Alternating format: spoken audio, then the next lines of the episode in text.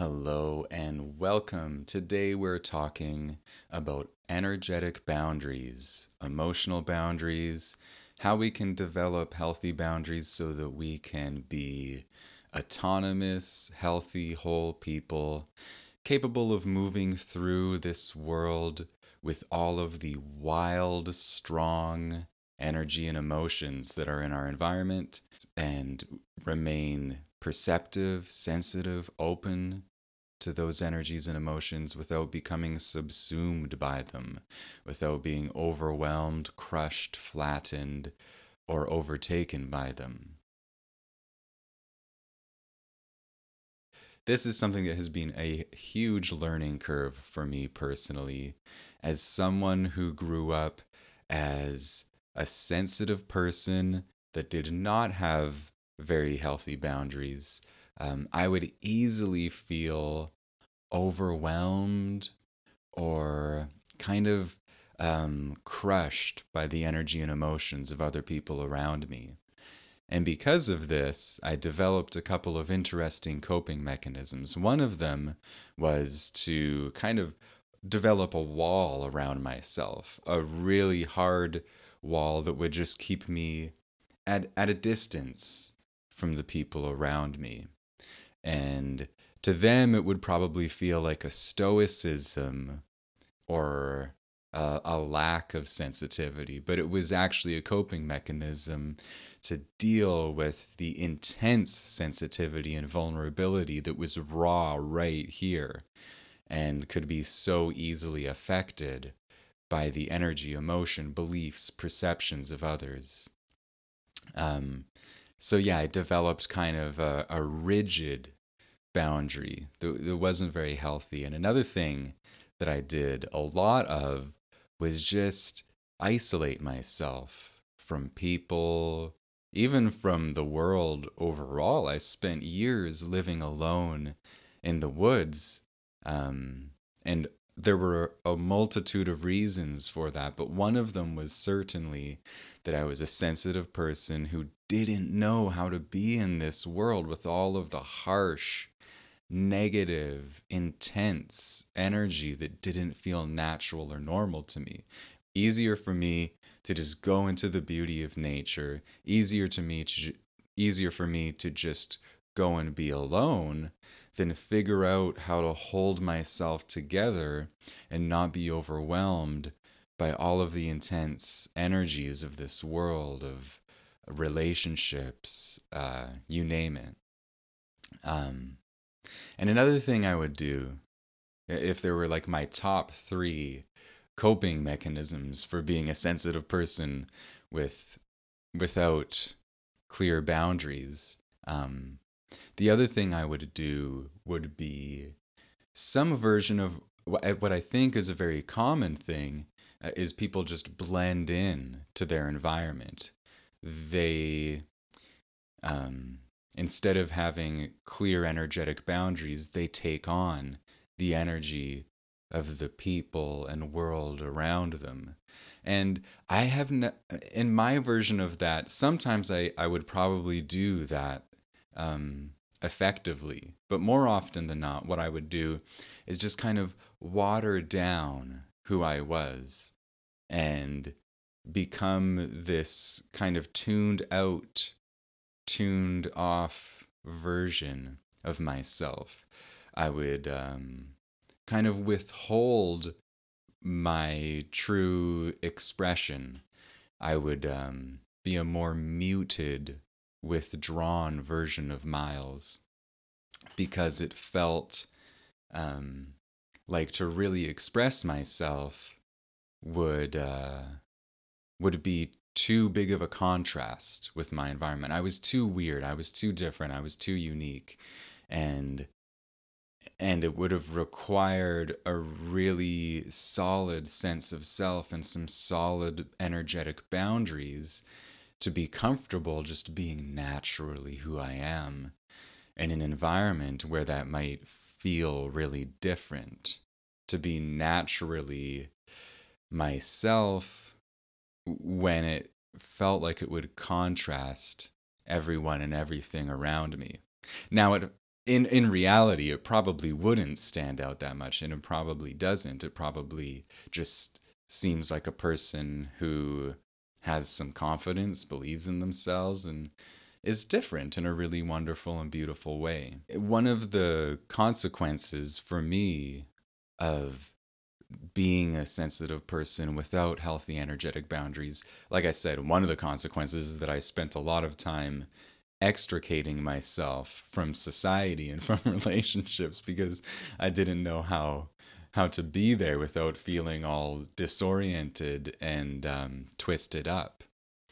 Um, so that was one consequence. Another one is that uh, I know that when my boundaries aren't healthy, when I'm collapsing my sense of self and taking on other people's realities and emotions, there's this ener- there's this anger that results. There's a frustration, a sense of being put upon.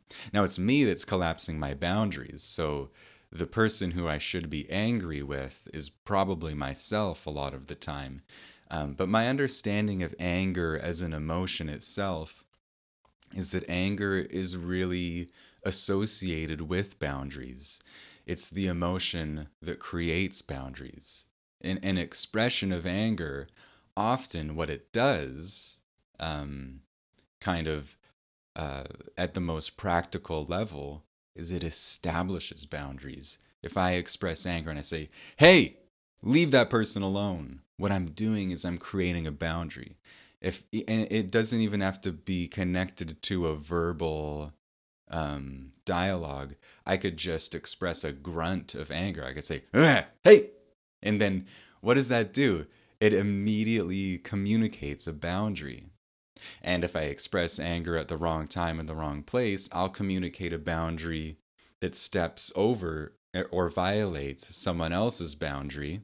And then they'll be triggered into expressing anger in response because they that anger that they're expressing is going to establish their boundary and and that's what a conflict is. It's two people trying to uh, joust over boundaries. So, one of the consequences for me of collapsing my boundaries is that I'll start to carry this residual frustration and anger, and that can erupt or or kind of like get through in inappropriate moments often you know, often that that frustration or anger will express itself uh, because a part of me just needs to express ah, I need a boundary, but it might come out at the worst time. It might come out uh, in the grocery lineup or somewhere where there's an innocent bystander. I guess I think some people theorize that some road rage incidents are just people who have all of this suppressed uh, rage that's just erupting in a foolish, maladaptive setting. Um, so for me, one of the consequences of having a collapsed boundary is this edge, this resentment, this frustration.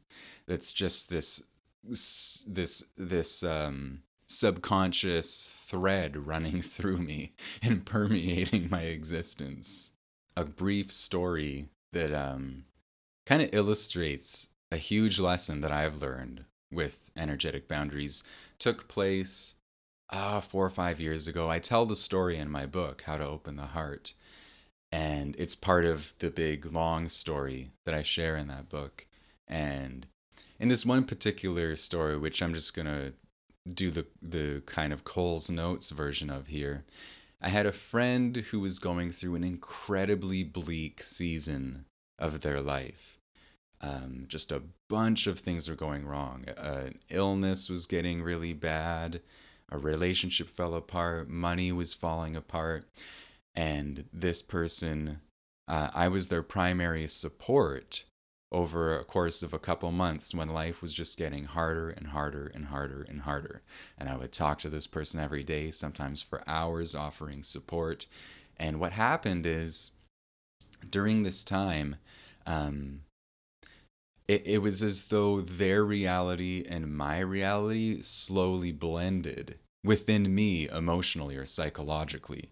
I was in a very different place in my life. Um, things were just a lot more simple and light and free. But because I was around this person so much with their pain and desolation, it started to feel like that was my reality. It was as though I watched a scary movie over and over, and a part of me forgot that I wasn't living in a scary movie. So I just took on my friend's reality. And it got to a point where it was affecting me so much. I sat down one night and I decided to process some of the feelings that were going on in me. I turned off the lights in my apartment. I sat down, and all of a sudden, there was just this anger and frustration and rage that came out of me the moment I tuned in to my feelings. And, uh, and I guess, like I was saying, that that rage just wanted to, just to establish a boundary, a sense of separation um, that I hadn't been holding for myself. I'd collapsed my boundary. I'd taken on this person's reality. And after raging and venting, I felt so good. I felt like 10 years younger. I felt light. I felt healthy. I felt free. I felt like myself. And I thought, oh man, maybe I should take a break from talking to my friend because it doesn't seem to be helping them and it doesn't seem to be helping me. And I talked to my friend about this, and he shared a jewel of wisdom that really changed the way I looked at some very significant things. He said, Miles, you don't need to talk to me. You're free to walk away, and you will almost certainly feel better in the short term if you step away from supporting me as I'm going through all of this pain and devastation. Um, but you won't be growing. You can walk away and you you will almost certainly feel better in the short term, but you won't be growing. And there's an opportunity for you to grow here to learn how to hold yourself together, to hold light in the face of pain and confusion and devastation. And this is a big lesson for you. And I thought, damn, that's one of the most profound things I've ever heard. That's that's it. Yeah, that's that's kind of one of my biggest lessons in life is to learn how to be in the presence of pain, fear, negativity, confusion, devastation, a lot of the difficult feelings that are just endemic to planet Earth and humanity upon it.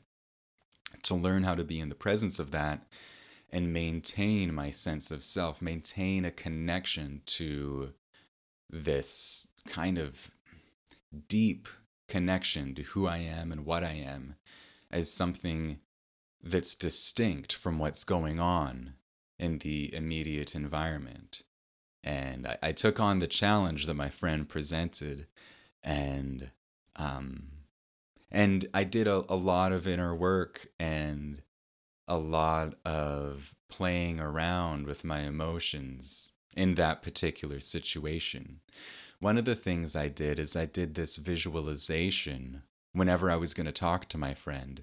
Before we talked, I would imagine this house I would close my eyes and meditate, and I would picture this house. And the house represented my energy body or my emotional body or just my, my psyche. And in the house, I constructed a separate room that kind of adjoined the house. And that was my friend's room.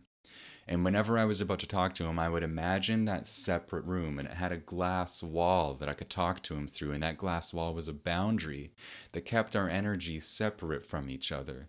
But it also was transparent so I could still see him and connect to him and support him. And before I called him up, before we connected and talked during this period, I would picture the house, I would picture the room, I would know that it was his room, and then I would visualize him going into it when we started talking. And through that and a bunch of other things, I I found that I started feeling really good during and after our conversations. And sometimes when we got off the phone, if I was feeling heavy, I would like turn on some music and dance in my apartment. And part of that, well, that was fully intended to kind of restore my separate sense of self, to restore this contrast between what he was going through, his suffering, and then my life, which was very distinct and different at that time.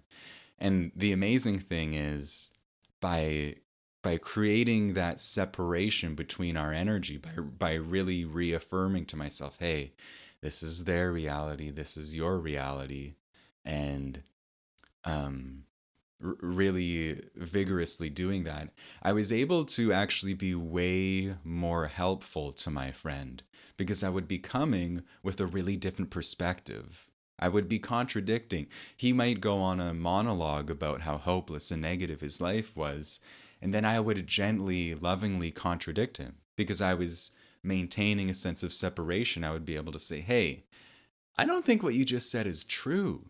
I actually think that there might be a better a better way of looking at this. Do you mind if I share? So I would be contrasting his his state and in by maintaining a sense of separation but still having a sensitive, open, empathic connection, I could be way more helpful to him. So that separation, it's weird because a part of me thought, oh, I have to just, I have to kind of commiserate with this person. I have to become emotionally attuned to, to them, um, or else I'm bad if I'm maintaining my sense of kind of buoyancy and this totally distinct reality, then that's somehow bad.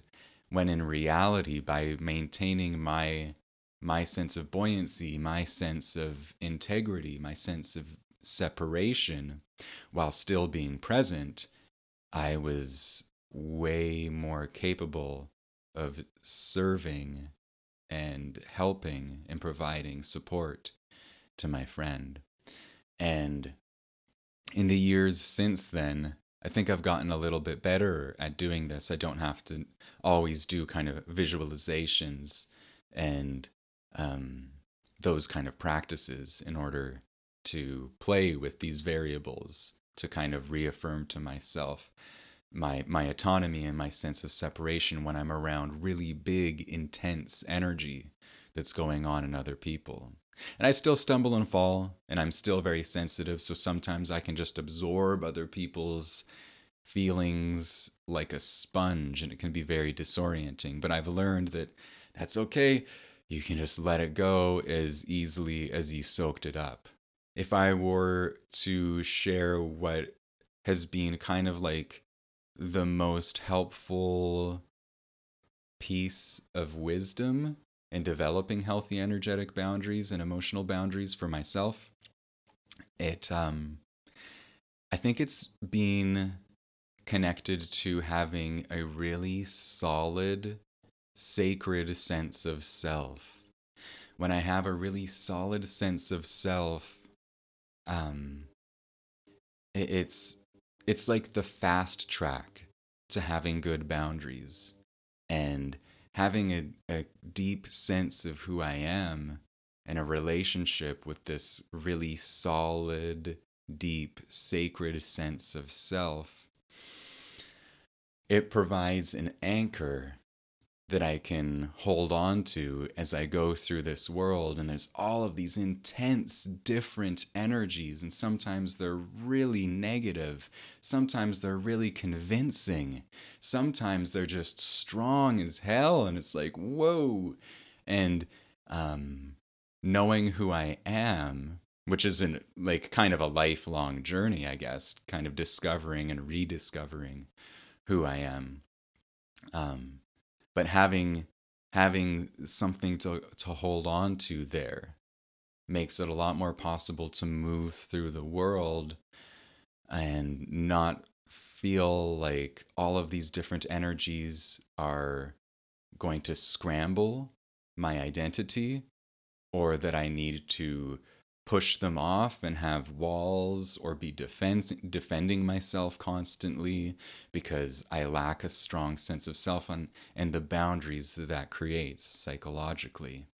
So, to me, the fast track to having healthy boundaries is um, this sacred sense of self. And this is still an enormous frontier of, of learning for me. Um, I hope you enjoyed this video. And if you did, let me know. Uh, leave a comment, like, subscribe. If you're listening on Spotify or Apple Podcasts, you can rate the podcast. You can find me on social media and you can find info about my book, How to Open the Heart An Incredible Journey into Vulnerability, Empathy, and the Transformation of Consciousness in the links below. And until next time, I hope that you have a beautiful day.